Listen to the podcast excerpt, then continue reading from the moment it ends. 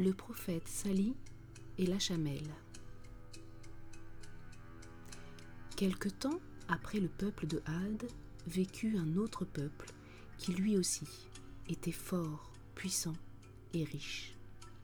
On l'appelait Tamoud. Il vivait aussi en Arabie, sur la route reliant Médine à la Syrie. Dans les montagnes, ce peuple taillait des maisons dans la roche. C'était très beau à voir. Et parmi ce peuple, Allah choisit un prophète, afin de guider les gens dans le droit chemin. En effet, tout comme le peuple de Had, la majorité du peuple d'Amoud avait dévié du droit chemin en n'adorant pas Allah. Ce prophète s'appelait Salih, que la paix soit sur lui. Salih remerciait Allah chaque jour pour tous ses bienfaits, et il demanda à son peuple d'en faire autant. Mais les gens étaient fiers de ce qu'ils avaient appris, surtout de leur façon de tailler les roches des montagnes. Mais rappelle-toi, qui a enseigné à l'homme ce qu'il ne savait pas? Qui a donné à Adam l'intelligence? Oui, tu t'en souviens, c'est bien Allah. Tout ce que l'homme possède en intelligence, en force ou en richesse vient de la bonté d'Allah. Or, ce peuple l'avait oublié. L'un des gros défauts du peuple de Tamoud, c'était aussi son égoïsme. Les Tamoudites n'aimaient pas partager. Ils refusaient même l'eau aux troupeaux des contrées voisines, alors qu'ils avaient beaucoup de puits. C'est pourquoi l'épreuve d'Allah pour ce peuple concernait l'eau. Voilà ce qui arriva.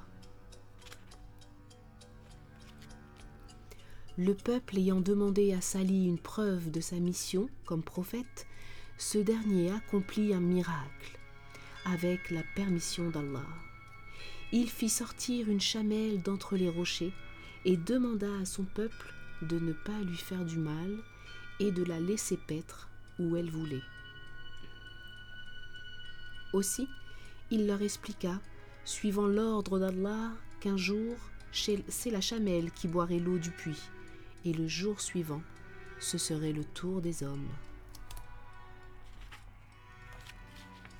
Après quelques jours, certains hommes égoïstes et entêtés, qui n'acceptaient pas ce partage de l'eau, se mirent d'accord pour blesser puis tuer la chamelle.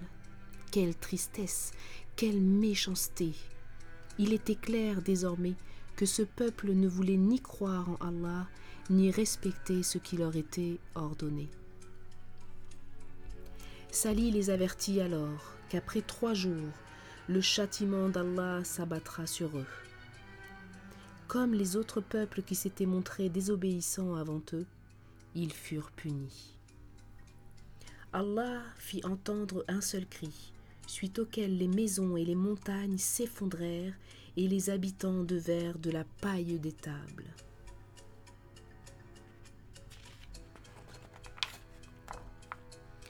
comme pour les peuples précédents, sauf quelques gens de bien, furent sauvés. Et Allah aide et sauve les gens de bien. Avec les exemples de tous ces peuples, tu te demandes peut-être pourquoi les hommes et les peuples refont les mêmes erreurs. C'est parce qu'ils oublient les bienfaits d'Allah et sont ingrats. Et c'est pour que les hommes se souviennent que Dieu, le bienveillant, envoyait de nombreux prophètes pour leur rappeler la vérité. Et c'est pour que tu te souviennes aussi qu'il a raconté leurs histoires dans le Coran.